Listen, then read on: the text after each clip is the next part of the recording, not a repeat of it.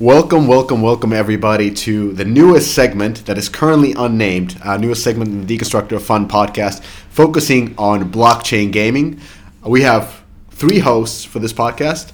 Uh, first, Ethan Levy, aka the Crypto Kid, executive producer for an unannounced blockchain game at N3TWORK now not returning as a guest but returning as a host. Ethan, welcome Thank to you, your podcast. Thank you. I'm so glad. I'm so excited to be here. It's it's everything I wanted. Not not to make games, but just just to talk about them on the internet. That's uh, I, I I promise you, it's a it's a it's amazing road to travel. Uh, and then we have our second host, Anton Backman, principal at Play Ventures, also known as arguably one of the best early stage game investment funds. You are a co lead of the newest Future Fund, which is Play Ventures' dedicated blockchain gaming fund launched a couple of weeks ago. Anton Backman, welcome to your podcast. Thanks, Mishka. It's, it's, it's great to be here, and I'm also equally excited to, to push this forward. and then you have myself, Mishka Katkoff, a blockchain gaming white belt just to keep the conversation level at uh, like a dumbed down version because we'll be flying high and I'm going to be bringing it back to the uh, to the ground level, even below the ground level. So so uh, let's start off and uh, we'll figure out the name for this segment sometimes. Um, we you know, we need to form a DAO podcast. and put it up to a vote. That's the crypto way. oh damn it! Oh, decentralized name. Then maybe we have the name. The name could be the DAOalizer of fun. oh no!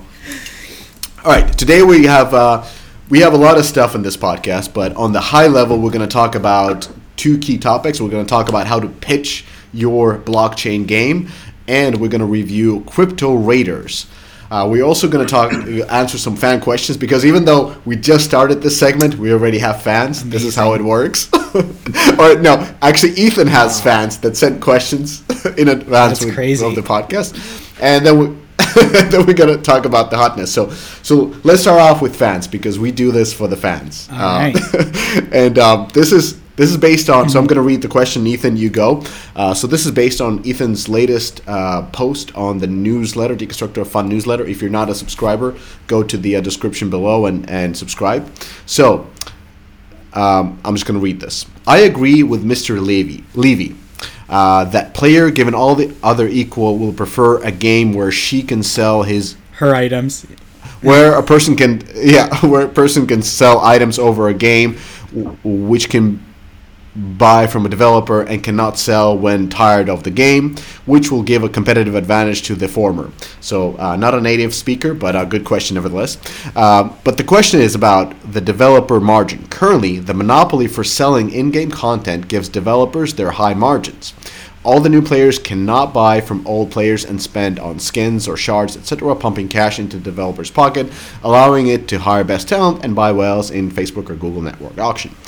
I would assume that NFT impact on the developer revenue will be pretty dramatic, where the cost of live ops and content development will be the same of even higher since you need infra for your tokens. How does this add up into an economically sustainable model?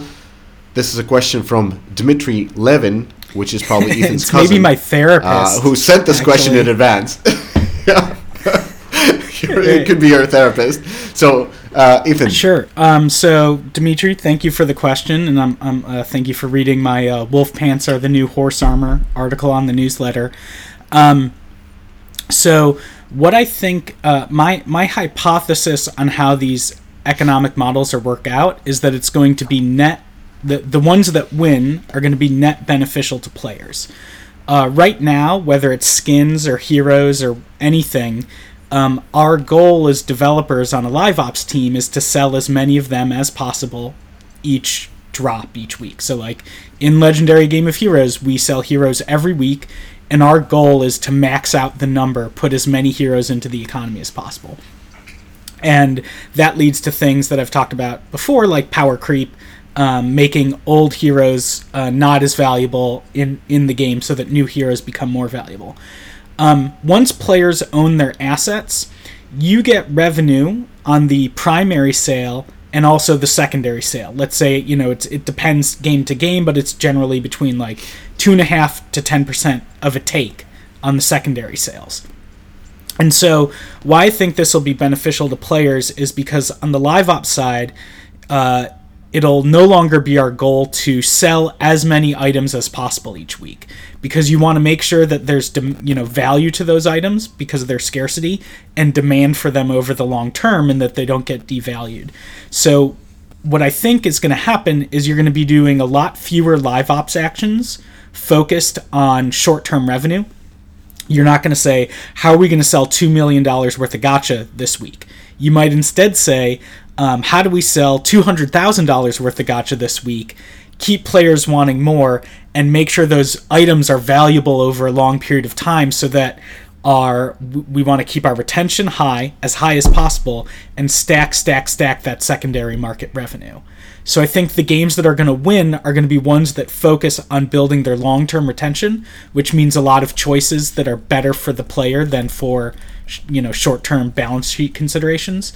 And over time, you know you'll generate more revenue on a daily basis than you would going the other way, which is selling as many items as possible all the time. So that is my hypothesis. That's the shift in where I think operating a game as a live business is going to change. Is focusing on that um, long-term player retention because that will naturally keep the the secondary value in transactions higher, and over time you'll build your revenue stack that way. Mm. And I, I, think I think we're already seeing some of this some of this design thinking happening in Sorare, for example, with um, how how they make both or how they create both interest for the primary sales of, of new player cards with the new seasons, but also keep an interesting aftermarket for, for player cards from, from past seasons by by uh, attaching this multiplier to seasons from existing or to cards from the existing season, so that those who want to play in the most competitive leagues are able to, to play with the cards that have the multiplier. But that's those leagues are obviously skewed to the players who want to be spending more on game, want to be spend, spending more on, on, on a seasonal basis and, but you also have that kind of uh, longer tail of users who, who then play in lower leagues. They want to spend less, so they play with cards from the past seasons. But there is a sufficient demand for those cards as well because they still want to play the game, but they, they don't necessarily need to play with the most expensive and the most latest uh, sort of cards that are out there right now. So I think that's potentially one of the early examples now of, of seeing how, how to kind of create some balance around both interest for, for new primary sales, but also making sure that the cards have value on the longer term.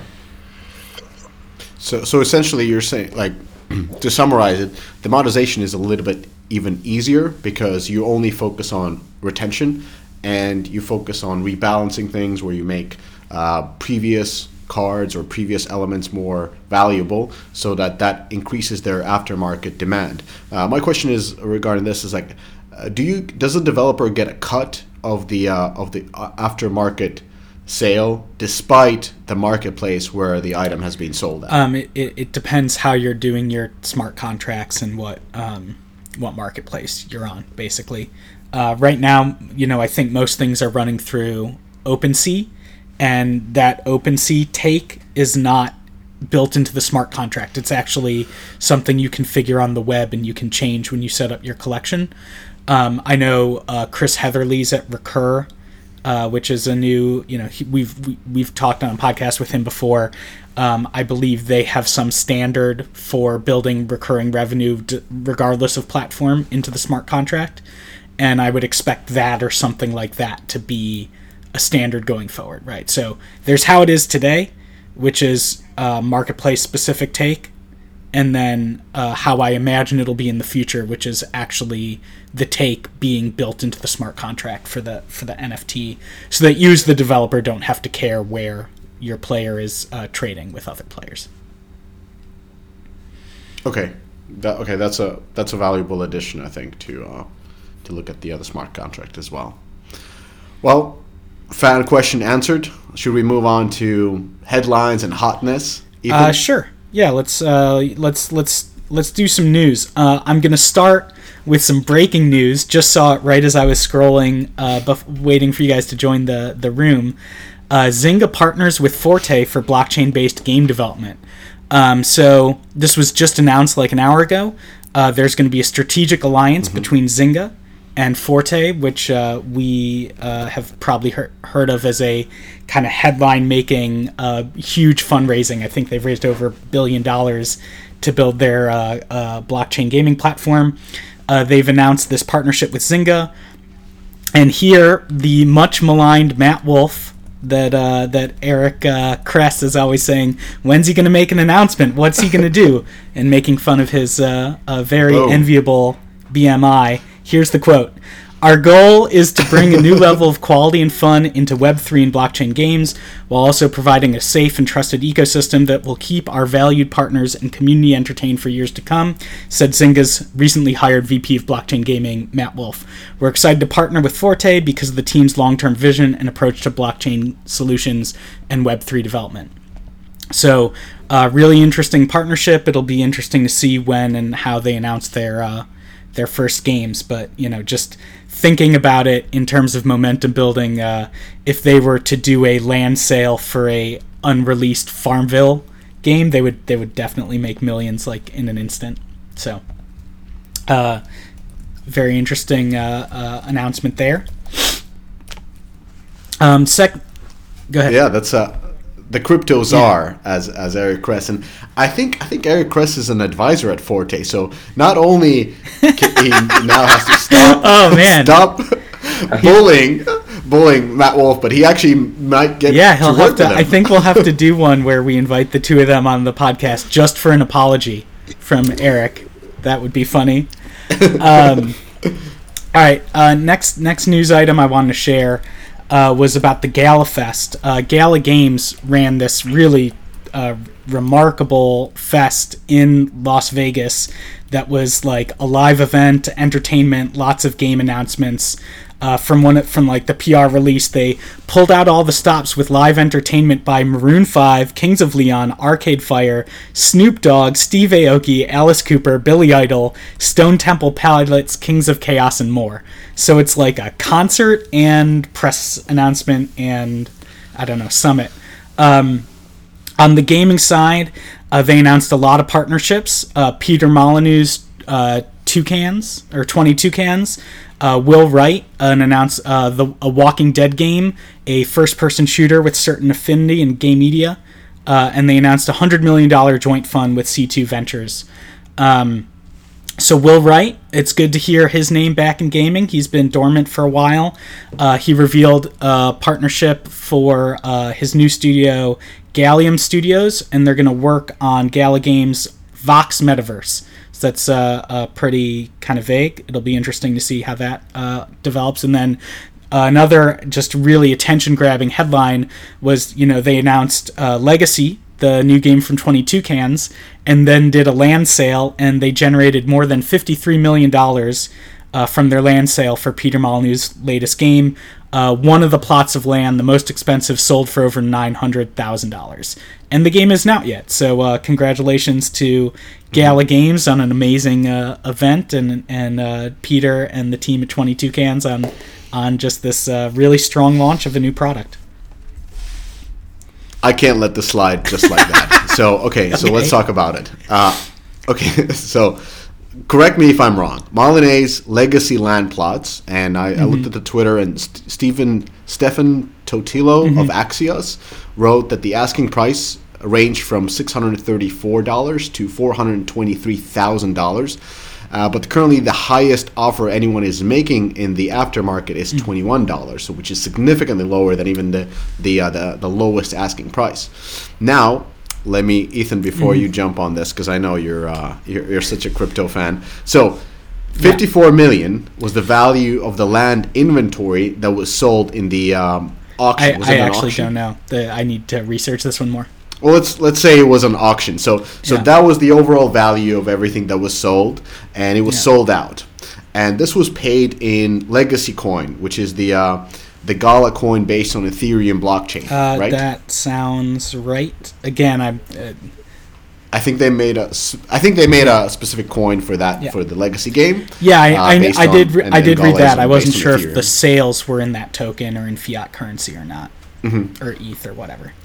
Okay, well that that's basically my question because uh, can 22 Cans, which is the Molyneux's company, can they turn this 54 million of legacy coin into fiat currency and use it as development resources and, and as resources to scale their game? And what will happen? Let's presume let's we'll, we'll presume because we don't know the details. Let's say it wasn't a legacy coin. Now what will happen to the legacy to the value of the legacy coin if they would start turning their tokens or their coin into fiat so, currency um, you know, I'm I'm gonna have to research this one and, and probably come back and explain it. But my guess is what happened is that either it was fiat currency that they did that land sale in, or players had to acquire the legacy coin, so they had to buy the coin with fiat currency or with ETH, um, and then use that to pay. So somewhere there's money, either fiat money or crypto money, in a treasury controlled by the company, and they can choose how they deploy that. Um, you know, how they turn it into fiat currency or uh, trade it for other tokens or, or whatever. Not, you know. because I, I'm always confused how these are Yeah. these are reported. Like it always is like Yeah. a massive number, and then it's not actually like it's the value is in fiat currency or dollars. Yeah. Let's just call it dollars because fiat is a is a bad car brand. Uh, Yeah.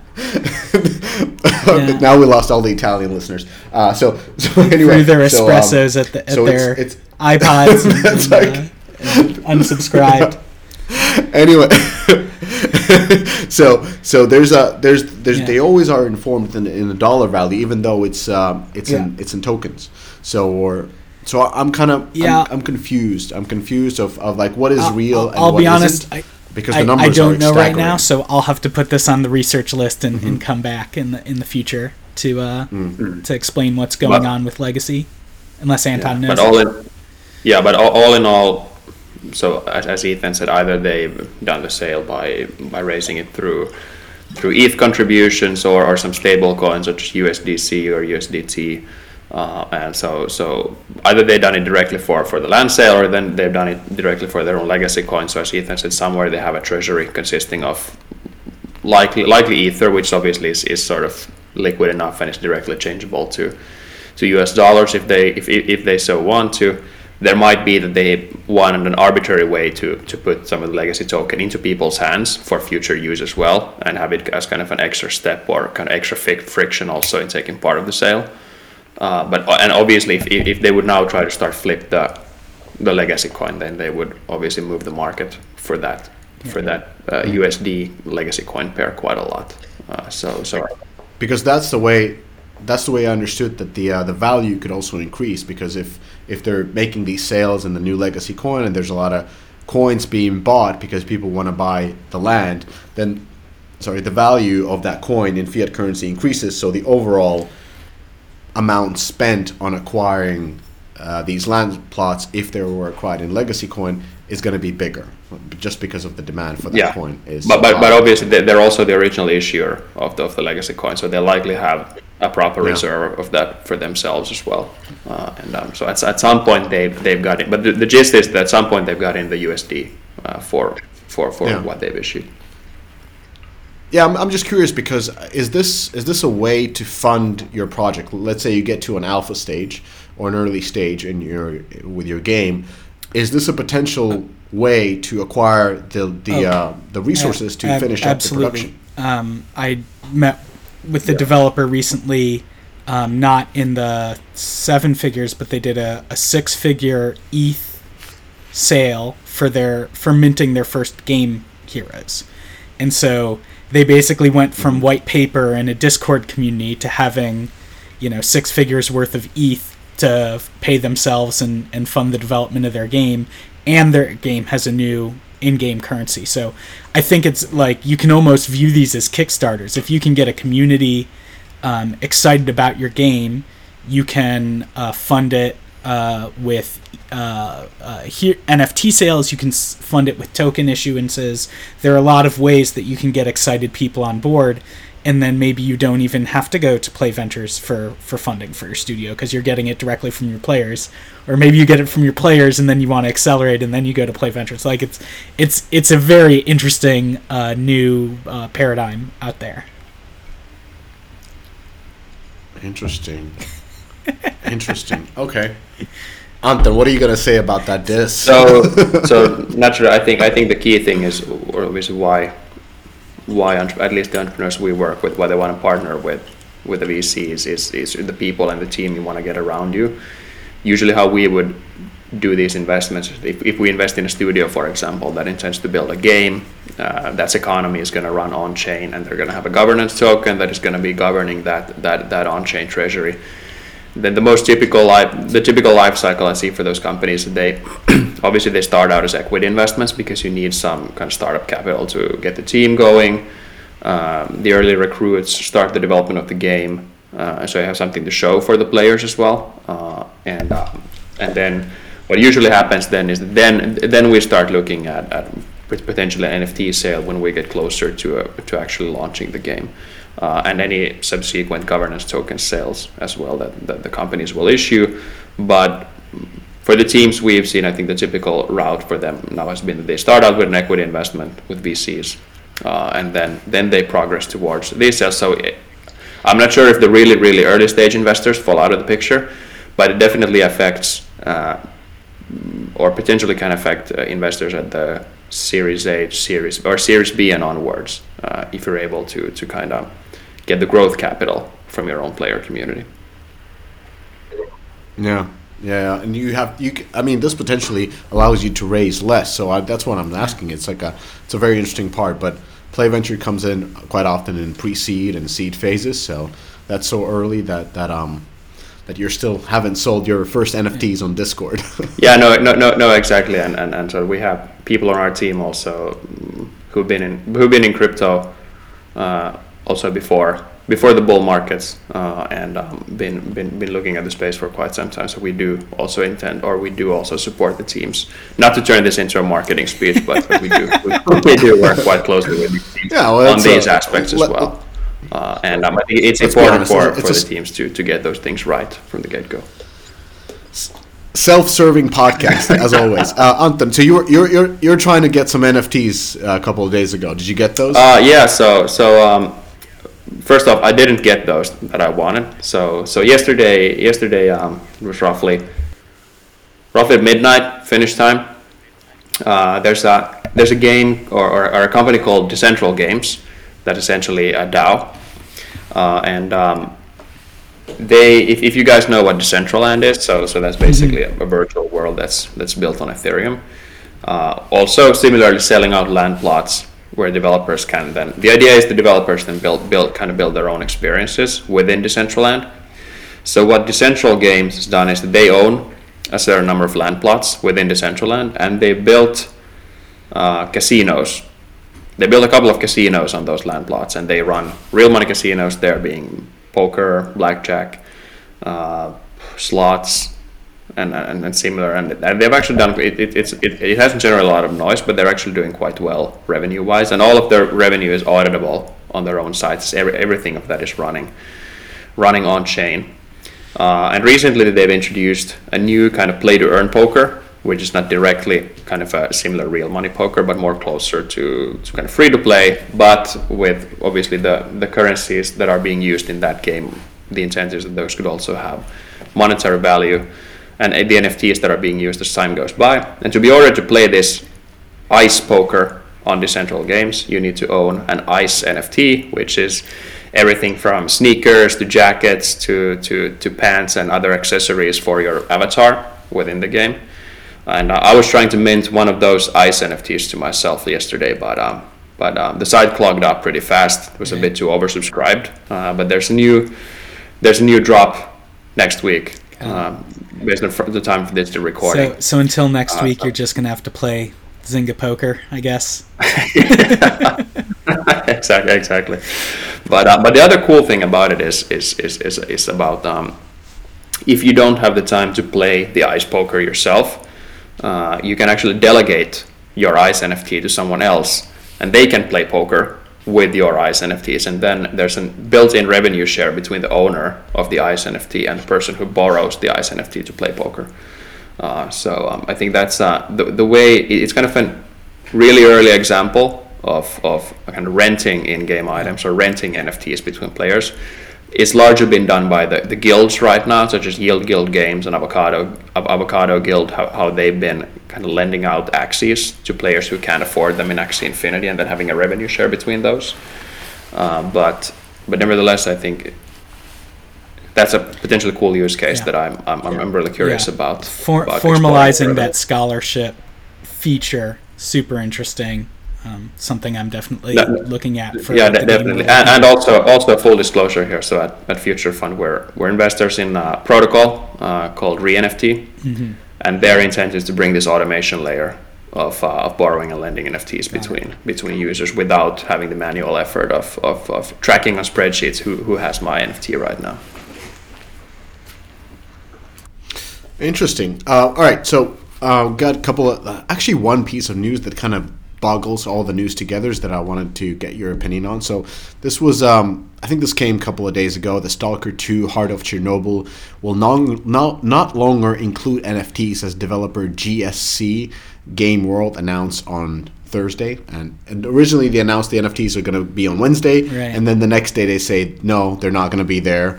And this news arrived after a heavily criticized announcement, and after the studio posted and then deleted an explanation on Thursday that initially tried to explain it would in fact still have NFTs. Yeah. So, so they announced they're going to have NFTs. They got Yeah. a bunch of shit for it. Then they tried to explain why they're doing the NFTs.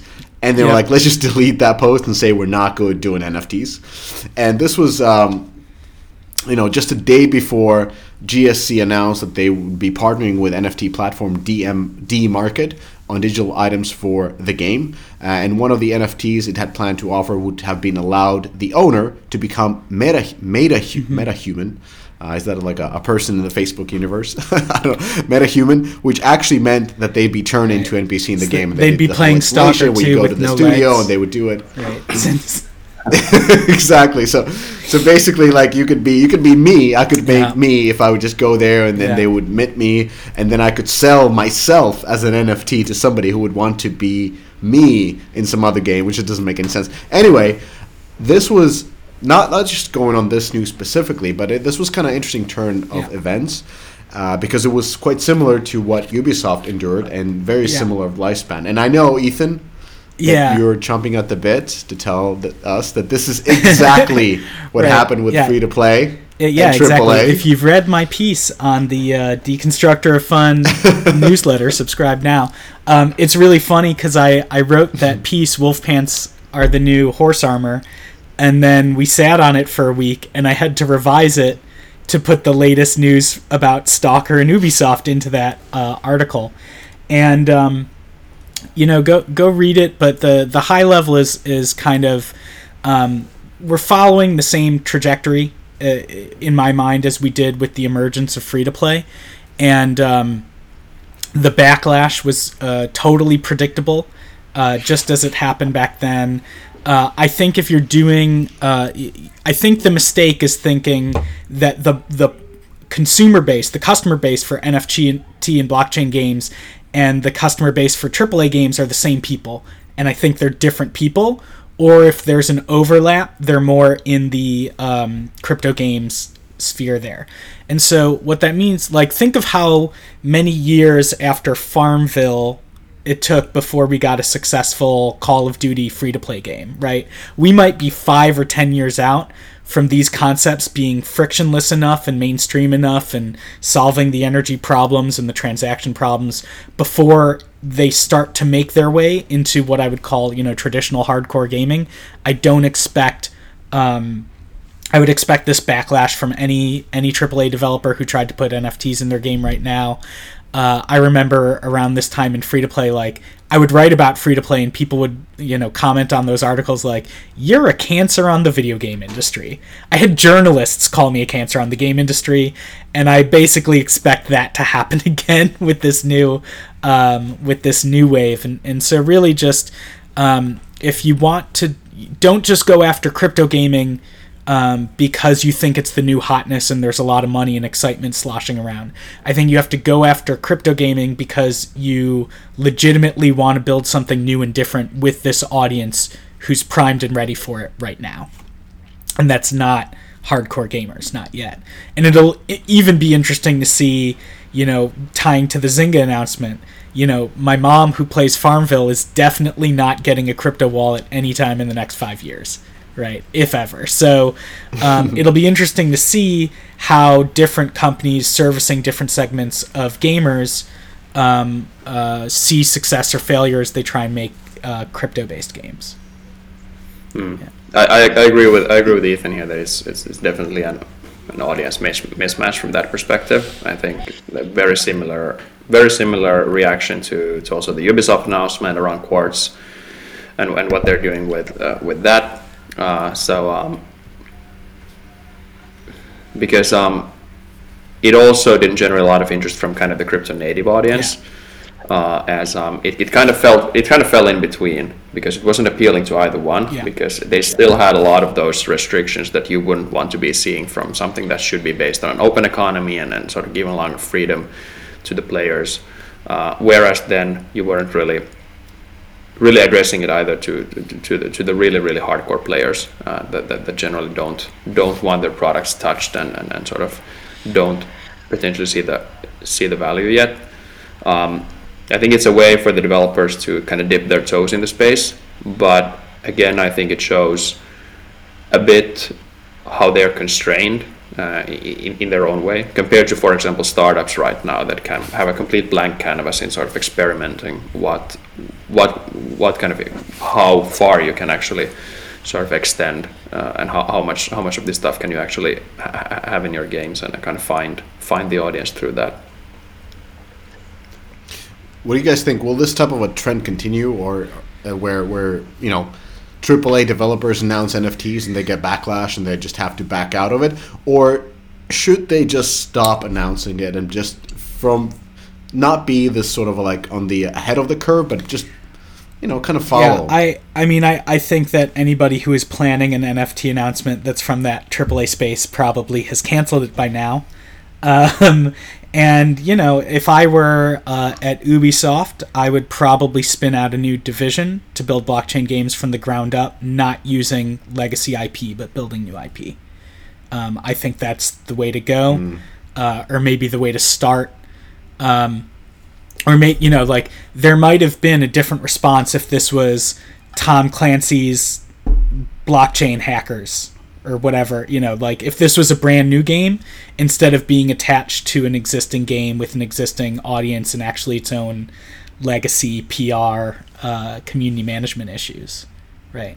But so I w- I wouldn't be rushing to build nfts into assassin's creed or call of duty right now. Um, i'm sure if i were doing fifa or madden or nba 2k um, that's actually a different audience than you know your Call of Duty Assassin's Creed players and I think that might be an audience that's more primed due to kind of the trading card nature and the many years of FIFA Ultimate Team and NBA 2K and, such. But I think um, I I think this will give uh, any any AAA uh, studio is is probably gonna have to rethink their approach and really think of how to authentically build a crypto game from the ground up and not just bolt it on.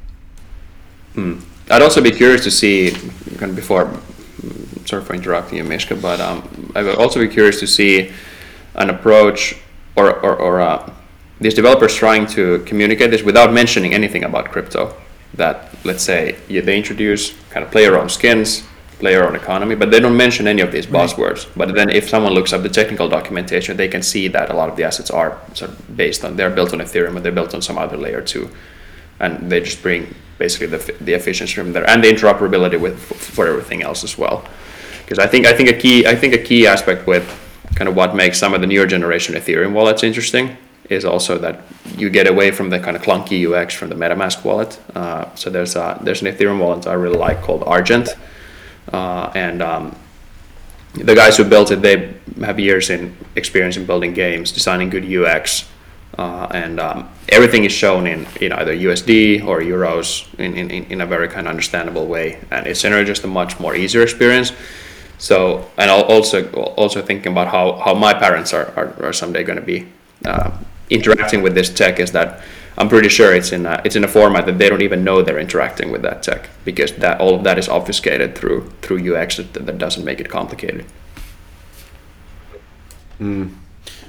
Okay. Well, well, since we're talking about you know green lighting uh, blockchain games, let's just jump into the uh, to the uh, the deep dive, the one of the two deep dives of, of this session. So of this session of this podcast, uh, and that is how to make a perfect pitch for blockchain game. Now, this is um, I wouldn't say that I'm practicing, but but I definitely need to understand like how to how to approach? And and I I've, I've been looking at, at some of the pitches that, that have been coming through uh, for blockchain games that I've been seeing and kind of created a list of, of 15 things that you should have in your pitch, and I'm gonna try to go through through this and get Anton's feedback on this since you probably see about five a day of, of these different blockchain gaming pitches, uh, good and bad. Uh, so let, us see, let's see what, what this holds. So number one is starting off with the game, kind of summarizing in one sentence or a couple of paragraphs of the basics, how the game works.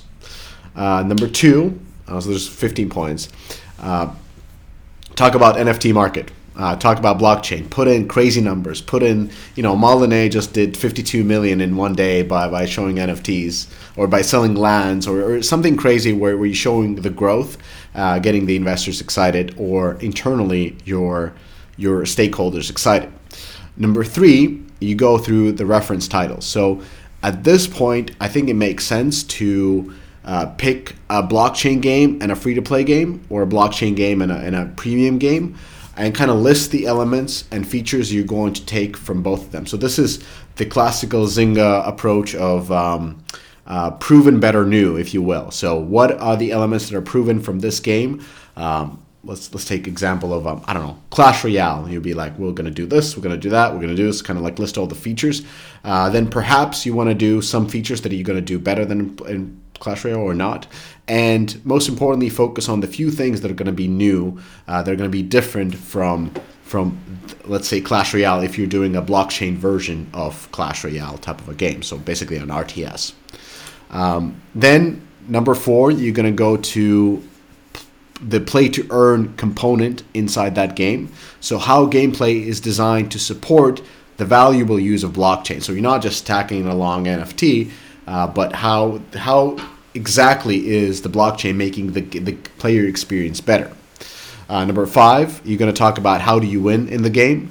Uh, so usually games have a win state, and here you would describe the elements that players needs to invest into progress. So in Axie, you know, I need to earn um, I forgot the, uh, the love, SLP. love potion uh, to SLP uh, to potion. upgrade your smooth love potion to to um, see I want to say merge to, you know, to fuse those To breed. those um, breed to breed to fuse to to whatever.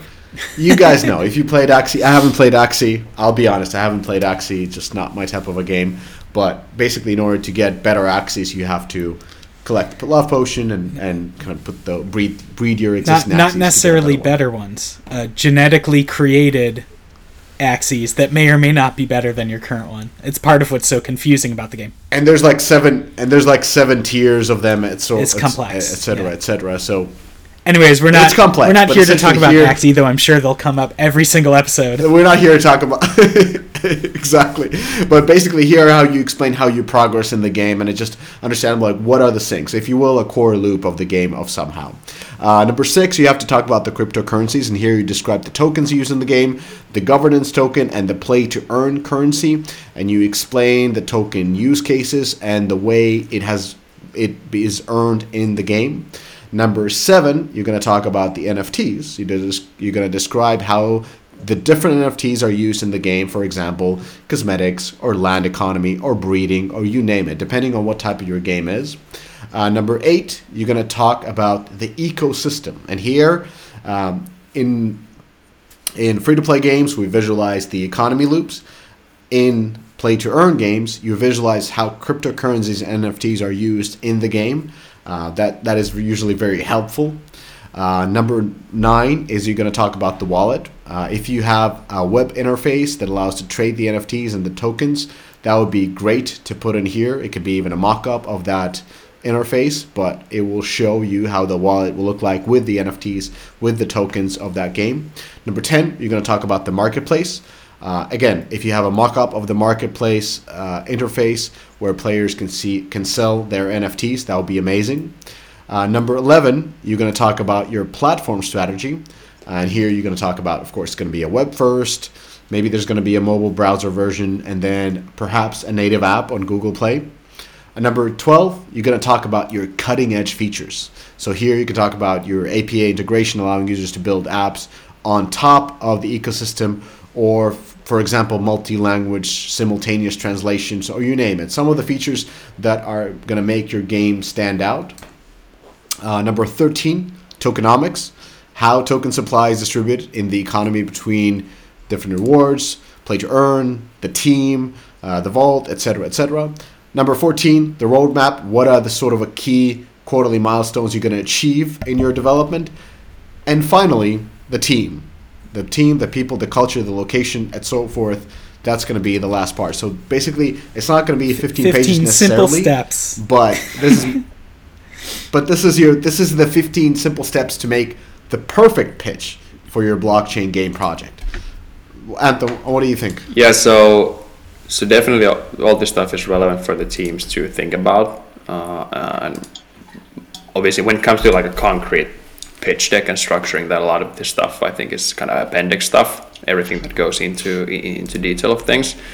But I'm gonna bounce a bit back and forth on kind of maybe if we talk a bit about prioritization and what what actually matters the most uh, from all these different things. Um, I think broadly we see at play right now we see two different pitches uh, coming from this space. Uh, you see the ones that are clearly quite opportunistic. Uh, they haven't been looking at the space for that long, uh, but they see they see an opportunity in raising big token sales, doing large NFT drops, um, seeing yeah pushing out a token and uh, seeing it appreciate in value, uh, and um, have very ambitious roadmaps and uh, and sort of a lot of vapor vaporware around that, and and then and then the the ones the, the ones that we prefer that that sort of either either they've been for a longer time in the space and been studying also before before it became uh, interesting for everyone, uh, but also people that have been newer to the space but but really have given thought and and kind of are able to convey that long term conviction into what's happening in the space and that can, it can actually improve the industry uh, on a longer term. If you if you smell that opportunism, you know that's I I just talk to people randomly about what they're doing, and I can smell it almost in when you're talking to somebody. And on, on your end, if you feel like someone's disingenuous, they don't disingenuous, they don't really understand the space, they're trying to cash in. Does that go on the discard pile right away, or? Um, it's a good question. I think I think I think a certain amount of healthy opportunism is good. Right. When when building a company, anyway. I think the risk comes from um, from the fact that if and when there's a new bear market, when because we always have this wave of kind of inflated expectations, and I think right. it's already happening to, a, to a certain extent right now, uh, and people think that okay, we were a bit too early mm-hmm. again, uh, and then I think the fir- the problem is I think the first ones that will kind of cave in and go back to the old ways are the ones that were kind of really really easily swayed uh, mm-hmm. over and kind of didn't do the proper research around it and really wanted to understand why this makes sense on the long term instead of kind of slapping it onto their pitch uh, and raising uh, raising VC money for it because I was uh, I was earlier earlier this fall at a, uh, at a crypto conference and I had this team of game developers coming up to me saying that hey we just raised six million. We've never developed games before but but the investors love us. And um, I almost felt like the the real uh, like the guys talking to the real estate agents in The Big Short when, when they weren't sure that are these guys bragging or are they confessing? Right. That's a great scene. Yeah exactly. And I, I really felt like like the guys in that scene. So obviously a lot of st- that stuff going on. So a lot of a lot of noise in the space currently, but I think we've definitely been able to decipher a few signals uh, of people that are really willing to build build in the long term. And I think also with the with the smartest smartest uh, gaming and crypto investors out there, I think I think they're also on the lookout for for the people that are actually able to convey that that long term conviction into into what and they really believe in in sort of what they're what they're building. So so I think again first a first principles approach also here when when building any sort of game company, and it, it starts really starts from the people. It's something we're really interested. The most thing we're most interested in when evaluating investment opportunities at play, um, um, no one no one knows what this stuff is going to look like or what this industry is going to look like in five to ten years. Uh, so naturally, it, it, makes sense for the investors also to bet on the best race horses to figure out what this space uh, is going to look like. And um, a bit as mentioned, I think it's unreasonable to expect that the teams would know all of the answers to what makes games successful in, in, in uh, or utilizing crypto, given that it's still very much a blank canvas. Um, I think people have been a bit too hasty in benchmarking against games like Axie in terms of how to design core loops as well as mm-hmm. token economics for their games.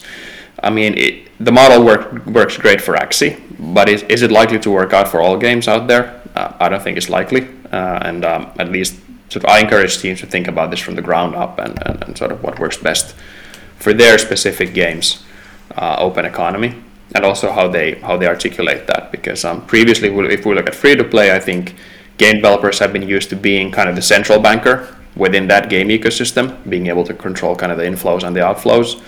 Uh, but now you need to approach it more from a, from a really market-based approach and seeing that it's a an open economy. So naturally, there's a lot of open questions there, but I think I think we've seen some really healthy enthusiasm for some of the developers we're now partnered up with in sort of seeing it seeing it as as an opportunity rather than a nuisance for the developer. And, and sort of for example could it be could it be ways to increase engagement or introduce all new kind of players that are necessarily not really that interested in, in sort of the day-to-day core gameplay but could they be interested in taking taking a role in, in deciding on on the politics of an in-game of, of an, of an in-game economy in an MMORPG and through that kind of potentially expand the TAM to other players who weren't maybe previously interested in something like this.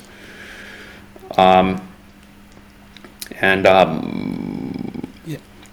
I mean, some yeah. Go, go, ahead. I was gonna say just that. Um, yeah, I mean, obviously, I'm I'm a developer. I'm not on the investment end, but I would really want to know. And, and part of you know my pitch when I uh, pitch the game I'm working on is how is it better uh, with blockchain? How is it better for the players?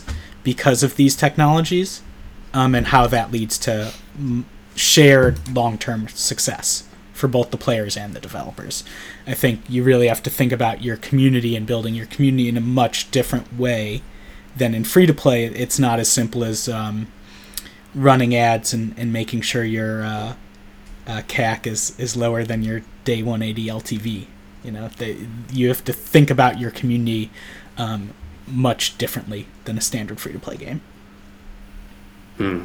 Exactly, and I mean currently, I, I, think I think we still need to also remember that a big part of kind of the improvement that this brings to games is is, for, is from a financial point of view. Mm-hmm. For for example, having let, us say if we if, if we take the same. Uh, uh, comparison as as, as uh, Mishka did earlier, that if, if we have a, if we have a game, if we have two equally fun games, and, and also I think something you pointed out, Ethan, as well. If we have two equally fun fun games, but if I'm able to actually own the stuff mm-hmm. uh, in, in the other game, that was also part of the question earlier. Which game am, am I going to choose as a player?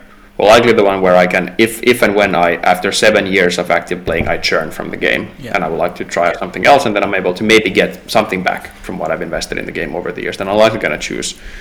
Uh, I'm likely going to choose that game, uh, and um, I think the interesting ripple effects that can, that can come from something like that is also how we look at conversion rates right now in free to play. That obviously the big spending is kind of skewed towards a small number of people.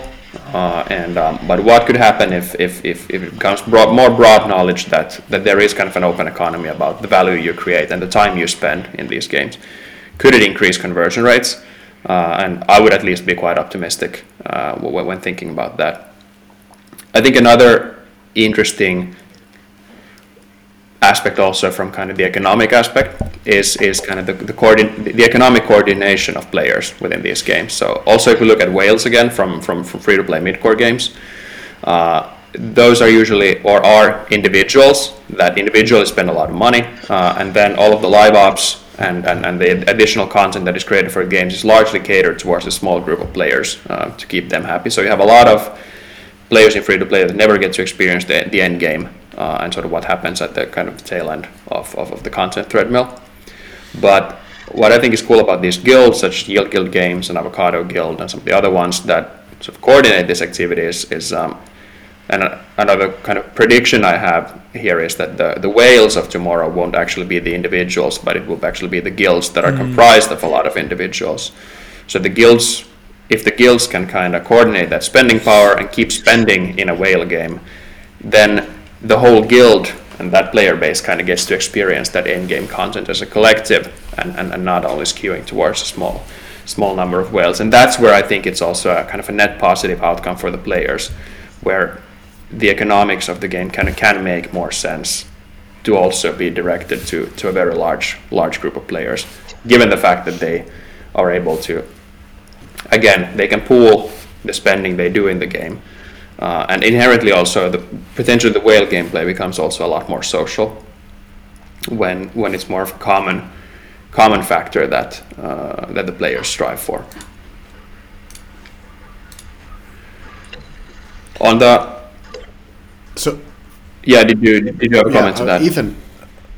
No, and I was I was kind of like interested, like Ethan, when you when you pitch your game, like uh, inside N3TWORK, like how extensive was your pitch? Like, did it have these same elements, or, um, it, or... it, had some of these? It's a, uh, I think uh, it focused and and where I would want to, you know, if someone was talking to me about a new game, um, things I would be super interested in is making sure they can prove to me that it, their desire to do a blockchain game is authentic and, and based on um, the desire to, to put ownership in their players' hands and, and that it's not just bolted into a core game loop but really built around uh, what what blockchain games can enable.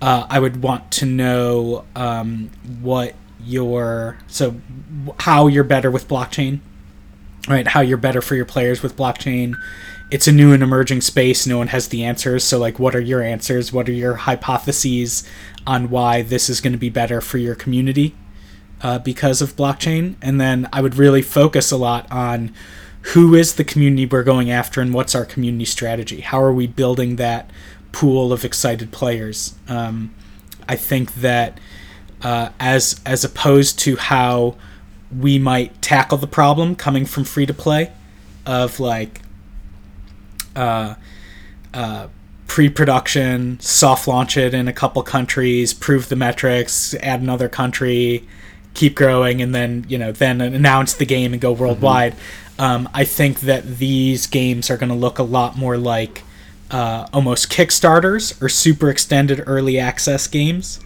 um, where you are running a game and you're running a media service where you're constantly engaging in uh, a community and growing them. And so um, I think th- thinking about all those things is uh, the new things that that lead to success. How how you're going to build that community um, over time. Um, because you know, as as we'll get to with crypto raiders and and even with Axie, like the games that are successful um, in terms of the software, they barely even resemble a, a prototype that we would build at a, at a free to play studio right in terms of feature depth. There are games out there that are just crushing it on the revenue side that if it were a standard free to play game you you wouldn't even soft launch yet because they're not deep enough. So you, you really have to think about your um, development from the eyes of the community and how you're going to build over time and i'd really also want um, strong thoughts on the sustainability of the economy and how to uh, prevent uh, value collapse um, in a way that we've already seen. You know, the the Axies that I bought a couple months ago for for sixteen hundred. I think if I sold them right now, it would be like four hundred bucks, right? Like the breeding there, the breeding metagame led led to leads naturally to devaluing the NFTs. Um, and so I would I would really want to know, you know, how are you going to keep the value in your economy over ten years? Hard hard problem to solve. Nobody knows the answer mm. yet. Uh, hopefully, I can be one of the ones to figure it out, or at least fail spectacularly. right? Yeah, I think I think that's a really important point in, in, in, sort of what the next step of, of games in the space will look like by bringing economies that are actually sustainable in the long term and not not only optimizing for for the players who are in the game to earn, but but also bringing a sustainable buy side of players that also mainly are there to consume the assets and consume the value that the, the, the grinding players are, are, are creating within those economies. I think from the list you had, Mishka, I think one that I find interesting, especially for for free to play developers that are looking looking to enter the space, is is about kind of uh, the reference titles uh, and I think when we've seen free to free to play pitches, obviously we see a lot of reference titles being used, which which helps investors mm-hmm. understand what the gist is of the game. Um, I think it's a fine balance, though, whether you can convey to the investor that you've identified interesting core components that will create something entirely new, or whether it will come off as a kind of an incremental improvement or an optimization effort of, of a current market leading title or, or a growing title. Uh, in this in, in, in crypto I, I, think it makes more sense to explore this this as well when when kind of uh, explaining the team's thought process to investors. Uh, as long as again it doesn't come off as a sandwich sandwich of arbitrarily chosen features of two games. Um, I do think there are more similarities between free to play and, and, and play to earn or crypto enabled games than, than most think. If we look at resource heavy games such as 4X Strategy or Build and Battle and other mid core titles, they're essentially about kind of a two-sided marketplace between the player and the developer, where the developer is the only supplier of resources to players. And um, in some of the early play to earn games or crypto-enabled games, the, the developer would likely choose uh, to not generate or sell any resources themselves to players, but players would have to grind for those resources themselves. And therefore, all of the supply in those games would then rather be created by other players but it still remains a two-sided mar- marketplace between between the players who generate slash grind resources and players who consume resources. Uh, and um, then, if you can get that economic flywheel going between between the players that put in their time, they grind, they create value for other players to consume that don't have the time to create that value, but they do want to consume some of that value. Um, then, then, and also relating to to to the question in the beginning then I can then I think you can create kind of a sustainable economy around or and a sustainable business around the trading fee when when kind of the core loop of the game and the meta inherently encourages that trading activity between players. As you have a certain amount of players that create the value that is then consumed by the players who, who want to consume consume that value and um, and how, how how many people really understand or are, are there to be able to question what you're pitching? Like like how what is what is the level of a pitch that you need to be doing for VCs or internal? Um, you know how, how deep do you have to go to tokenomics and and blockchain gaming? Or should you focus more on the high level and kind of understanding what can be achieved through blockchain gaming and just communicating that message rather than you know super deep diving mm, well, again, it depends on well, it depends on who you're pitching. I mean, we do like to think. I mean, uh-huh. we do like to think where we have a good that we have a good understanding both from a gaming and the crypto side. Given that our team is kind of our team at play is kind of a hybrid of both, uh, especially on the on the future fund side, uh, and um, again, it's it's difficult to look at it from a wider perspective. But we do want to see and we do want to see some understanding around that. Uh, but again I don't think developers need to have all, all the answers on day one. There needs to be a flexibility to change as well. But it's more about the hypothesis and their own argumentation about why they're choosing something like this, why they think it makes sense uh, for their own game. Uh, and I think that, but there needs to be this flexibility that when the game gets more more fleshed out, the core loops start being in place, and then you get a better view of, of how that open economy is going to look like, how that's going to amplify the gameplay itself, and then you get a better sense of okay, what's the token structure going to be? Are we going to do this with a kind of a dual token system where one governance token will be governing the in-game economy, but it doesn't have a role in the gameplay, uh, and then you will have the kind of a commodity asset similar to SLP or any other kind of soft currency in games that um, that is not kind of meant to accrue value, but it's meant to be stable um, for the players to be used, or whether you're going to bundle all of these into one. Uh, and because it, it, it, introduces very different sort of stimuli in terms of how it's going to affect the economy. Uh, mm-hmm. Uh, but but generally, kind of awareness about what's out there, I think, is a great way to to convey uh, your own knowledge. Being able to challenge some of the some of the existing systems that are out there. Again, I want to emphasize that that sort of it's it's it's it, we're way too early to point out that anything in the space is a gold standard yeah. of doing things. It's the wild uh, west, and it's it's the wild west. It's a blank canvas, uh, and um, it's it, it, and it's it's still all about finding that that audience for your games, which can potentially be massive. All right, all right. So basically, just understanding what you understand and understanding what you don't understand, and talking to a lot of people probably yeah, makes I, sense. yeah, I, uh, I think early I feedback. think I think it's healthy to keep chasing or trying to understand what you don't know that you don't know, and then and then that you yeah. know Okay. that'll get you forward.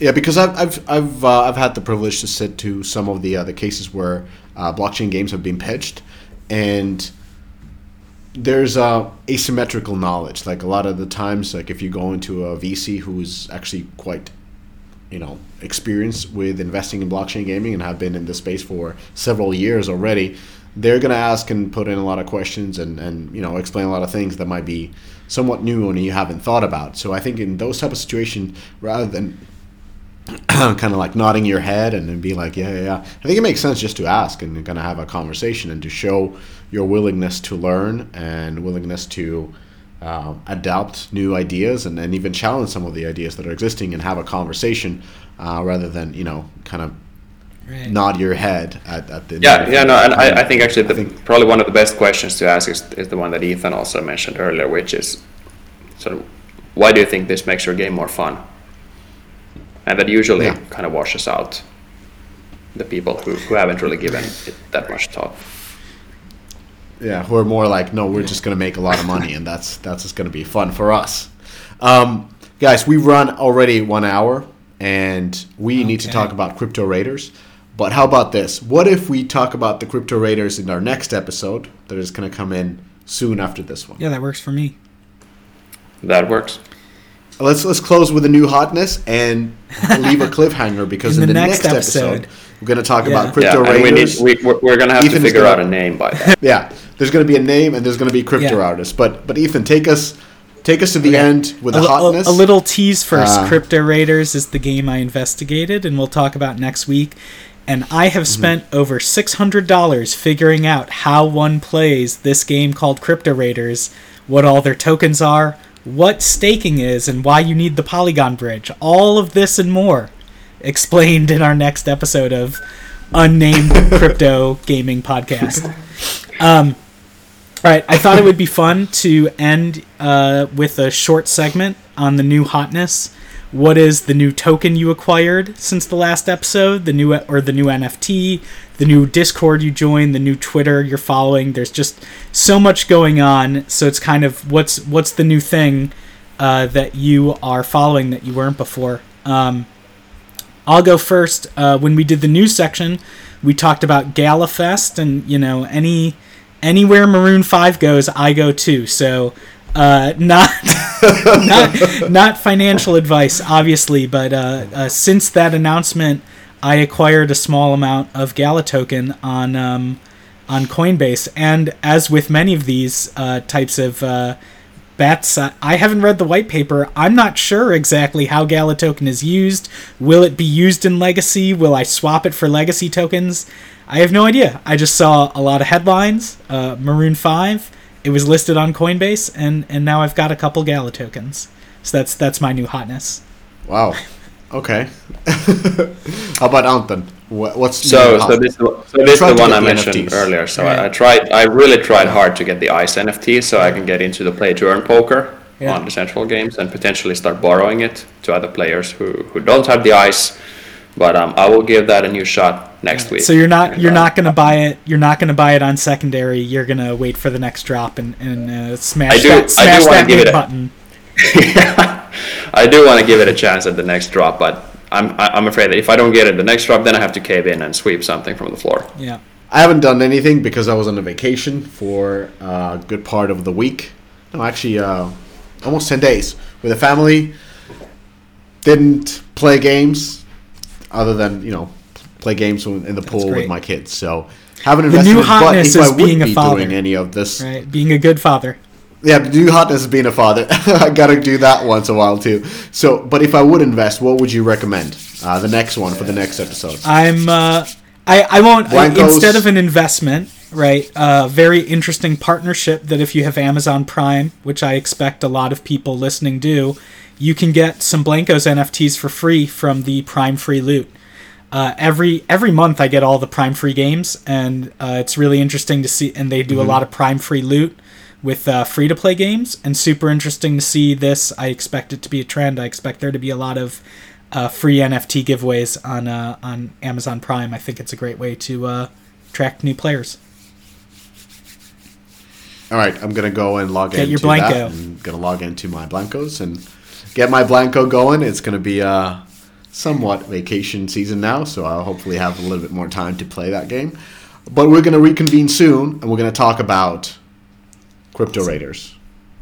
Awesome. All right. Thanks, thanks everybody for listening. Uh, this was the first episode. We're getting into our tune, but keep sending questions, fan questions. We're gonna answer those first thing. Whatever you want to ask, we got the smartest people on blockchain on this podcast, except myself. Uh, so two, two, two smart people, one dummy, and um, I'm sure we're gonna come up with a with a great answer. So, on that note, thanks for tuning in for the first episode, and subscribe, like, send the um, send the questions, and catch us on the next episode. Thank you so much.